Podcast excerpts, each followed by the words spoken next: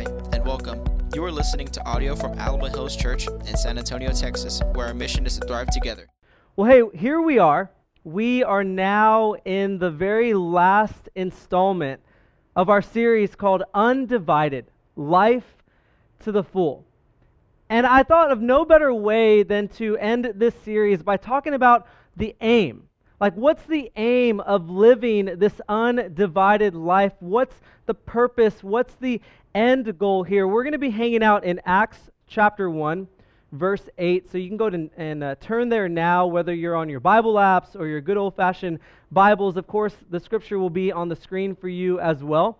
Um, so we're going to be in Acts chapter 1, verse 8, along with Matthew chapter 28, verses 18 through 20. These are incredible uh, accounts in our scripture of our Great Commission, what we call the Great Commission, the commission that Jesus gave us to go and do the mission that he's called us to do. But as I mentioned, here we are. We're looking at this undivided life. And for what reason? Like, what's the end game? What's the goal? God, what is the target that you have for us?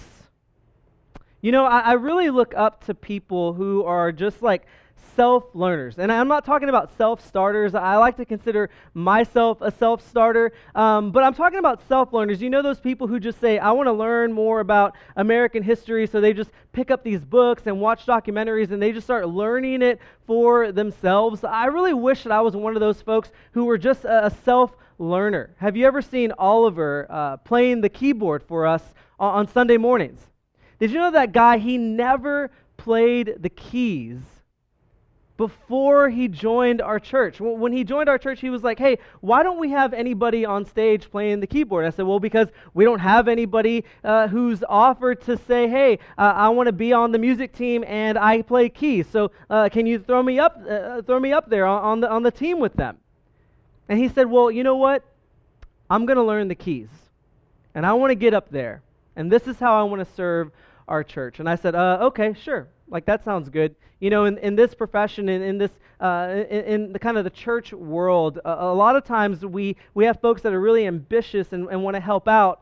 And then sometimes it can kind of land on empty promises. So I didn't know where Oliver landed on that spectrum. But he bought a keyboard. He asked us for a song for him to learn. Y'all, and he learned it. A few weeks later, he called me. He said, Hey, next time y'all play that song, let me know uh, because I've been practicing and I'm ready to go. Y'all, he just picked up a keyboard and started teaching himself how to play. Y'all, me, I, I need a deadline. I need a professor breathing down my neck. I need the fear of failing a grade and losing money and having to repeat the class. I need a sermon to deliver to you every single weekend to kick me into gear. Otherwise, I-, might not end up doing it. Y'all, so to what aim? See, Oliver, he had the aim of getting on this stage and serving his church. I had the aim of graduating from seminary so that I could become your pastor? To what aim do we live our life undivided, united in Christ and with one another? To what aim? What's the end? What's the target? Well, Jesus, He gave us what our end game is. He said, To the ends of the earth we live and spread this undivided life. Right here, Jesus says in Acts chapter 1, verse 8, he said, But you, believers, you disciples, you will receive power when the Holy Spirit comes on you, and you will be my witnesses in Jerusalem and in all Judea and Samaria and, and to the ends of the earth. See, to the ends of the earth, we spread this witness of God. And last I checked, I don't know about you, but the world is not flat. It doesn't have an end. It's round. It just keeps on going and going. And so we keep going, spreading this message, this witness for Christ. We keep going until we, we reach our end with eternity in heaven. See, you don't stop. Know, I love it when Jesus kind of gives us a stopping point. Kind of like this one, right? To the ends of the earth. Another time he said, until everybody has heard this gospel message. Did you know that there are over 350,000 births a day? See, you don't stop until you get to the end of the earth. And God, there is no end. There is no end until we get into our eternal resting place with Jesus. See, we are called to be a witness of this undivided life in Jesus and to be a witness of this life to others. I mean, in this series, I really try to do a decent enough job to try to explain to us what it looks like and how we're able to live this undivided life. And so, throughout this series, I talked about first our undivided heart, how when you come to faith in Jesus, we actually receive a heart transplant. We receive the heart of God inside the believer. And in this new heart, in this new creation that we are, we have this undivided source. Our undivided source is God, God the Father, Son, and Holy Spirit, the three in one.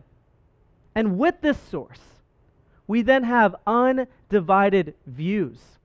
We have undivided views in the way that we view the family of God, those of us in the church, and our undivided views of those outside the faith, those in the world. And in that view, I talked about over the last two weeks our undivided affections, how we're called to love one another as the church, and how we're called to love the world that Jesus came to die for.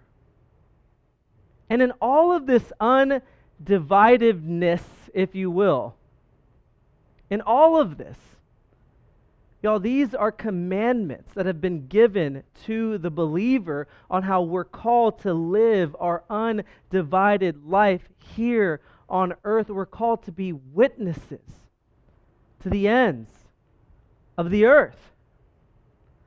And so, like I said, today is the very last message in this series that we're calling Undivided. And, and I, today I want to see what it looks like together for us to be a witness and how we're called to live this witness out to the end of our age. And so let's do that together this morning. Does that sound all right? If you're out there in the Facebook world, would you just let us know you're there and hit some likes? I mean, you can hit the, the hearts or whatever you want to do. Just let us know that we're in this and we're watching and we're streaming together. You can go and hit the share button as well. If you're on YouTube, y'all are usually a lot more quiet than the Facebookers, and that's all right. Maybe you're just a little bit more intently focused on what we're, we're talking about. But either way, we would love to know that, that we're in this together. So, so give each other some shout outs. Say it's so good to see you this morning because it truly is a beautiful thing that we're able to continue streaming together. So here we go.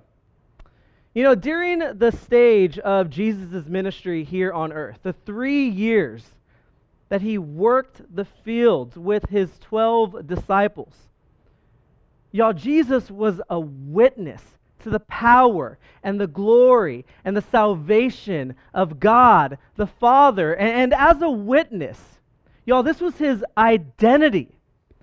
Jesus, it was so intertwined into who he was, into his entire purpose, his entire humanity, even.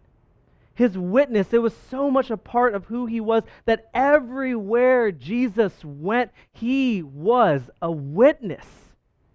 Y'all, I think the same thing goes for the Apostle Paul and really all the heroes of our faith. Y'all, they were never able to turn off being a Christian. I don't even think that they ever even fathomed the idea of turning it off. And I know that you and I, uh, maybe uh, we like to joke around sometimes when somebody makes us mad and we'll say things like, man, that person's going to make me lose my Christianity. Or we might say other things like, yo, I-, I know that I might go to hell for saying this, and then we say it. Yeah, it's pretty funny at that particular moment in time, maybe. But y'all, that was never the case for the ancient Christians. You see, we never set our cross down at the table and only pick it back up whenever we go to a Bible study or pick it back up uh, before we pray over our meal for dinner time or, or pick it back up whenever we decide to stream the service live or later on demand. See, we as Christians, we carry our crown with us every day, all throughout the day, and everywhere we go, we are witnesses to this glorious resurrection of Jesus. And maybe you might say, "Yo, how am I witness how am I a witness to the resurrection? I wasn't there over 2000 years ago, but we know that the resurrection happened because that resurrection power happened inside of us when we came to faith in Jesus. We went from being dead in our sin to alive in Christ forever. Amen? See, in Christ, we're no longer dead in our sin. We now live for eternity with God, and that started the second we said yes to Jesus. And as a witness to the glory of God, our source is Jesus. Y'all, and he told us what to do and how to live our life pleasing to him. In the Matthew account that I shared with you, that we would also be looking at today, Matthew kind of gives us a little bit more detail in the account that was shared with us in Acts chapter 1.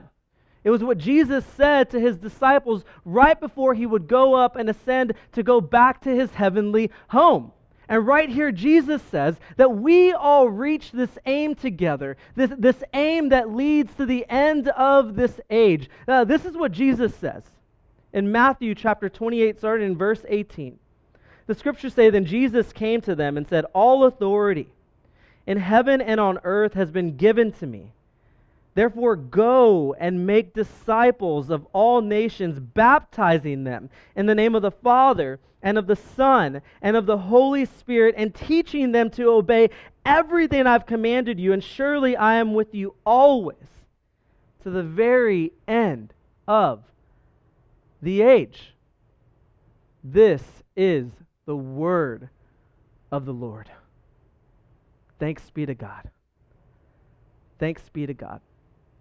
Just imagine, like, I wonder if these disciples were like, whoa, okay, we got, like, Jesus is about to leave, and he's telling us we got to go to every single nation and make disciples. Like, thanks a lot. Thanks for just leaving and, telling us that we got to go around the world into even these hostile countries. I wonder if they were just kind of freaking out inside of them. Have you ever uh, gone and done like a little pool check just to see the temperature of the pool? You kind of like put your foot in first, right? And then you're like, oh, it's a little bit too cold. I'm going to go ahead and wait a second or kind of wade myself into the water. And then your jerk friend just comes and like throws you in there. I, I wonder if the disciples felt like they were just thrusted into this mission. I also remember the, when I first started driving, like my very first time uh, getting on the highway by myself in this crazy town that we call San Antonio. Y'all, I was filled with so much excitement and, and filled with so much freedom. I was like, yes, I'm going to conquer the world. I remember getting on that on ramp, and y'all, I was just sweating bullets. I was thinking, all right, here it goes. Like, yeah, sure, I had gone to driving school, spent all the hours that I needed in the classroom and driving and doing the observing, which, by the way, the very last time uh, that I had my driving instruction, I was at a, a, a green, unprotected light to turn left, which, remember, you know, you got to yield to the oncoming traffic. Well, I didn't yield, and I started going and my instructor he had to pull the emergency brake and slam on his brake on the side of the car. And, he, he stopped us from having a head-on collision right then and there. Everybody in the car was freaking out. Well this was before you know we all had cell phones. I, my friends maybe were playing snake on their phone if you remember that. The truth is i, I just wanted to kind of wake them up a little bit add a little bit of spice to this boring adventure that we were on just watching me drive but y'all, even with all the schooling, the first time I went on the highway alone, I was like, whew, here we go. Look, nobody wants to be a surgeon's first patient, right? Like, no offense, doctors, but no thank you. And when we read what Jesus told the disciples, like he didn't really make it easy on these 11, did he? He didn't tell them anything like this. He didn't say, hey, go and, and like share the story of salvation if it comes up in conversation with your friends, or maybe when you go to the grocery store, like kind of name drop me and, and see what happens. He didn't tell the disciples, hey, wear a cross on your, your neck on a chain uh, so that people will come up to you and be like, hey, why are you wearing the death penalty around your neck? And, and kind of let that be a conversation starter. Jesus didn't tell the disciples to, to go in and get a fish, and a sticker of a a fish and slap it on the butt of a donkey uh, and see what people might say. See if they ask about me.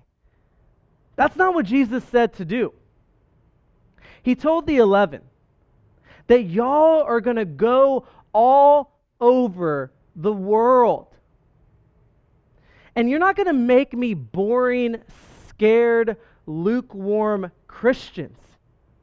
You're going to go and you're going to make me God loving, freedom fighting disciples who would go to their own cross for their message and spread love and salvation everywhere they would go and to anyone and everyone they would meet. And you're going to go into every single nation. Which back then, I mean, the two big ones was what? Rome uh, and Asia Minor. I mean, for crying out loud, when Christopher Columbus came to North America, he thought he ran into India. They didn't even know we were here. Y'all, our aim, Jesus gave us what our game plan is. Jesus says, I don't have any interest in you guys creating this safe zone, this Christian safe zone where it's okay and it's free for you to, to blast K-Love uh, with some subwoofers and tens in your truck. See, Jesus had no interest in creating this Christian political state with boundaries and borders and walls. Remember, God already tried that with the Israelites, and how did that work for us? See, He's not going backwards, He's moving forward to the ends of the earth. And so we go to every single nation, whatever nation it is in the state that it's in right now, we go and we share the gospel message with everyone and we live out the way. We live the way out there in the dark. We bring in the light. You see, Jesus had no interest in defeating Caesar. He didn't want Caesar's job. And so I think Christians, we can get our head out of the mud. It's more than that. See, because we go to every nation, whatever nation, whatever people group, whatever street, whatever community, wherever we go and we live this undivided life. We share our undivided affections for one another and the world. Amen? Is there anyone else out there with me, or am I preaching to myself? I mean, I kind of am preaching to myself right now. I mean, I'm looking out at empty pews, and I just have Jonathan right here. So maybe Jonathan can shout amen for a second. Amen. I don't know if you can hear that or not. See, living undivided is what we're called to do. And we go out to the world. And as we do, the world, they're going to see this love lived out amongst them and for them. And they're going to say, Yo, I want some of that. Like, how much does that cost? And we, the children of God, we got to say, we get to say, don't even ask because it's just way too expensive. You'll never be able to afford it. But guess what? God's Son paid the price for it. And now you and I, we get to be the trust fund kids going and sharing in this overwhelming wealth of God. You know how Christianity spread throughout the known world in the very first century? Like right after Jesus went back home to be on his heavenly throne with God the Father? I mean, just continue reading Acts. I really want to encourage you to learn the story, the history of our people. See, Acts tells us that Christians, they were just so happy, like all the time. They'd be laughing and dancing and partying all day and all night. Neighbors would hear all this laughter going on all throughout the day. And they were wondering what is going on. See, these Christians, they loved being together so much that they decided, heck, let's go and just sell all of our stuff. Like, let's sell our houses, let's sell everything that we own, and let's just move in together. That's how much they loved being together. I wonder, do y'all have any friends like that? I hope you do. Jackie and I, we've been very fortunate to. We joke around with our friends Yuki and Andy and Chris and Mel, and we say, hey, let's just like sell all of our stuff. Let's sell our homes, and whatever we make off of it, let's just build a bigger house so we can have three different wings and then always come together for dinner. I mean, most our kids are almost the same age. We just always want to be together, hanging out with one another. We, we have been blessed with these brand new neighbors that, that just moved in. Our daughters are the same age, and we've talked about making a door uh, into our backyard so that we could just make it easier to hang out with one another. I pray that you find friends like that if you don't already. See, because that's what the very first century Christians were ex- experiencing. The world was looking in. Y'all, and they were saying, I want some of that. And the Christians said, Yeah, come right in. Let's go. Let's be baptized in Jesus' name. And let's get to know more about our Savior as we journey through this life together. See, and Christianity began to spread like wildfire throughout the known world and for the rest of time. And here we are today. Here we are in 2020. I wonder, are we too far gone? Like, is the church just way too divided? Is there too much sin that's filling the air that we breathe? Is the world just filled with too much hate?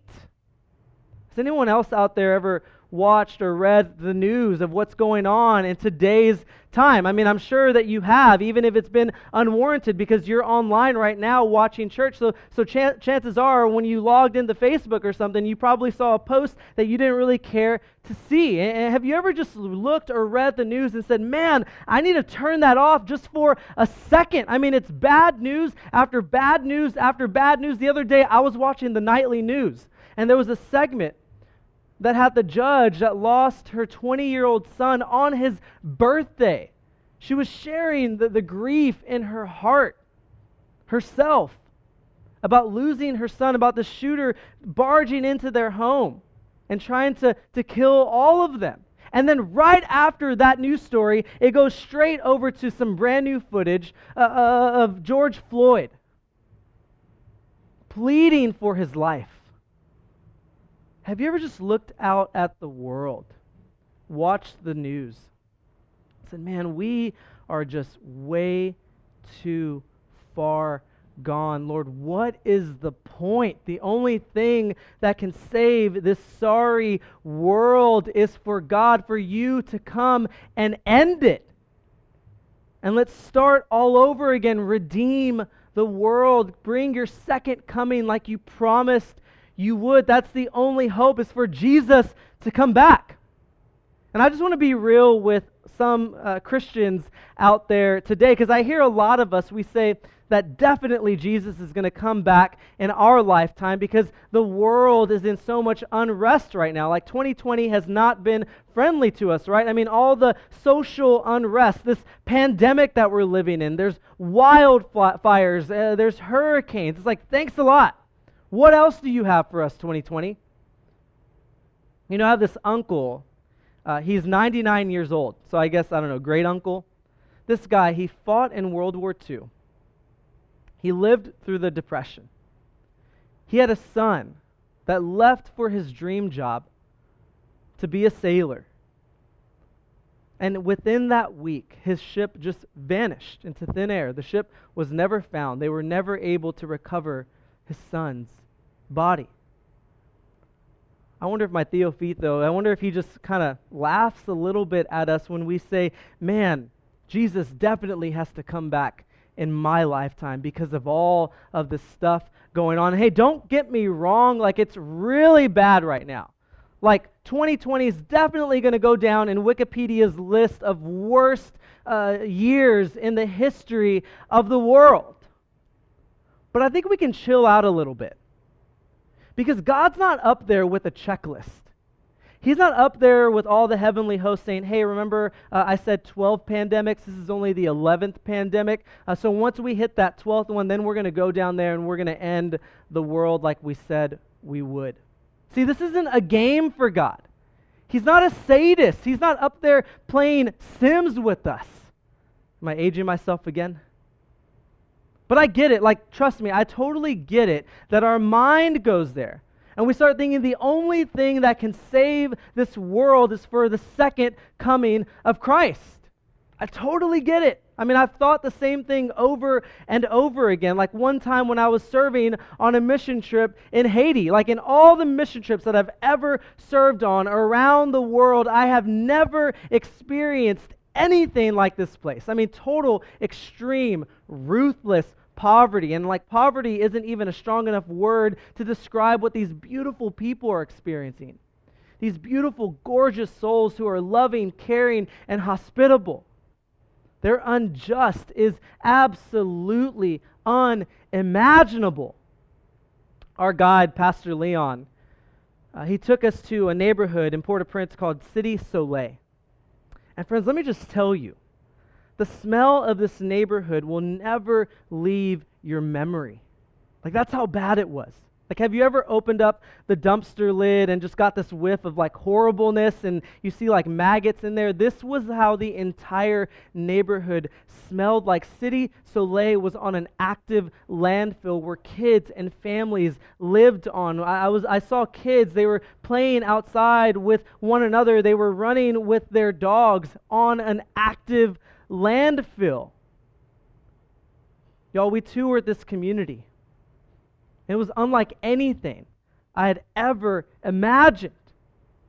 And of course, we couldn't make a face, you know, like a sour face. We just had to take it all in because how incredibly rude would that be for us to come in and try to love on and care for this community with a sour face? This is where people have to live day in and day out, and probably for generations they've lived there. Friends, this was, the, one, this was one of the many times that I had thought to myself, God, what is the point? Haiti is too far gone. Their injustice is systemic. A lot of the funding that comes in through humanitarian efforts with Western governments just goes back to the politicians so they can live their posh lifestyle in their mansions. It doesn't go back to City Soleil to get these families and these kids out of this landfill. And so, what's the point? What can our church do to try to help this community out of their injustice? God, nothing can. Y'all, and as clear as day, the Holy Spirit gave me a really good slap in the face. It was kind of like one of those times when I was a kid acting up in public, and, and, my mom would discreetly just pinch this part of my arm, the really sensitive part. She would just pinch it into my submission. Yeah, the Holy Spirit kind of did that to me right then and there because then I started hearing, as I got to spend more time in Haiti, about how Haiti Outreach Ministry is caring for their own people with the support of Western churches. Y'all, I learned about this incredible woman who was studying to become an attorney. She was impacted by the ministry of Haiti Outreach Mission, HOM. Y'all, she grew up in the slums, but she went to school because of HOM. Because of HOM, she had a home church that loved and cared for her. She had access to doctors and medicine. She went to college. Uh, she owns a house that was built by the ministry. She's thriving, even in Haiti. Y'all, that life, her life, her entire world was forever changed. And now She's living as a world changer in a community and in a nation that looks like it's far beyond repair, but the aim of the church reached her. and she would never be the same again. Y'all, she was worth it. She was worth the support of Western churches coming in. She was worth HOM ministering to their own. Y'all, she was worth the missionaries flying in to run kids' camps, to help lay bricks, to, to build a new classroom. She was worth it. And so, is the world too far gone? I don't know, maybe. Probably is. But that doesn't diminish our aim. Y'all, our aim is to the ends of the earth. God gave us that mission to go and do into all nations, even into our own cities, especially our own neighborhoods. I mean, the, the income disparity here in San Antonio, it, it's not fair. It's too deep. It's too far gone. It's too wide. But that is our aim as the church to be undivided in this aim and in this mission. That in our unity, we go and do what we're called to do. And so we fund the mission. We work the fields. We water the ground and we see God transform lives. Amen. Amen. And so we do. Alamo Hills, we go. And so I plead with you and with me, let's not take our crown off. Don't start taking our armor of God off. We got to get up and we got to get out there. We got to go and love people. It's as simple as asking the cashier how her day is going. It's as simple as telling the janitor, thank you for your hard work. It's not, ugh, isn't that their job? I mean, that's not something that the Christian says. And maybe the flesh tries to drop it into our minds, but remember that we've got the mind of Christ now. And, and, so the ethic of the world gets filtered through so that it doesn't get into our heart and our soul and our actions. We have the mind of Christ so that we view others the way that Christ views us and we go. We aim, we reach, we do, we walk, we walk for Jesus. Amen? And so, friends, get out there. Like after our time together this morning, it's probably not going to be 110 degrees yet after if you're streaming live with us. So get out there. Go for a walk. Wave at your neighbors. Give them a smile. Go and get to know your HEB staff. Uh, ask them how they're doing. Tell them that you'll say a prayer for them and for their safety. Brighten up their day because aren't they worth it? Aren't they worth it? Just like you were worth it. See, you were worth it to that person who told you about Jesus those people who continuously remind you of his promises that he has for you. And so go and be a world changer. See, Alamo Hills, let's go and do that together. Let's change the world. Let's not feed into the partisan talk, the divisive talk, the hateful speech, but let's spread light and love and joy. Let's speak up for the oppressed and stand in their gap. Let's care for the least of these like Jesus has called us to do. And as we do, y'all, it's inevitable that people they're going to be wanting to join in on the family of God. It's going to be inevitable that we're going to start making strong disciples of Jesus just like he told us to do. We're going to start baptizing people in his name, all toward the one aim to the ends of the earth and for all time. As long as there's breath in our lungs, we aim toward the love and care of others.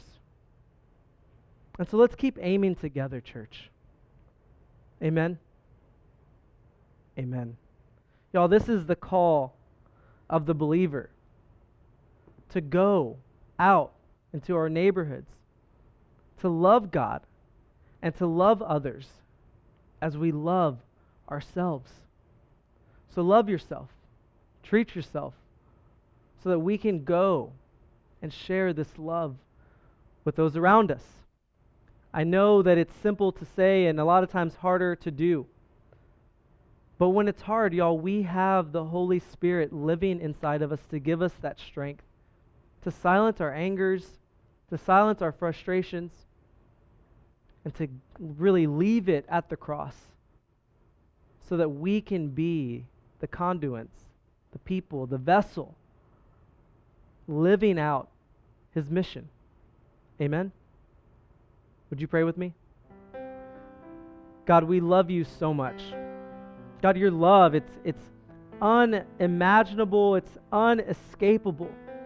God, even as we run away from you, you keep chasing after us. You never quit, you never stop. God, we don't have to chase you because you're a constant, always there by our side, in us and through us, God. Even when we push you away, God, would you forgive us? Would you forgive me, Father, for the time that I have pushed you away, for the time that I have silenced you, for the time that I have uh, gone into the ways of the world instead of the ways of you, Father. Would you get me back on track? Thank you, God, that every time I seek you, every time I ask for forgiveness, the scripture tells us that you are faithful and you are just. God, you will forgive us our sins. Thank you for that freedom that we get to live in. Lord, will we go and live undivided as your people in your love and for your love. In Jesus' amen. If you'd like to check out more resources or to donate to this ministry, please visit www.alamohills.church.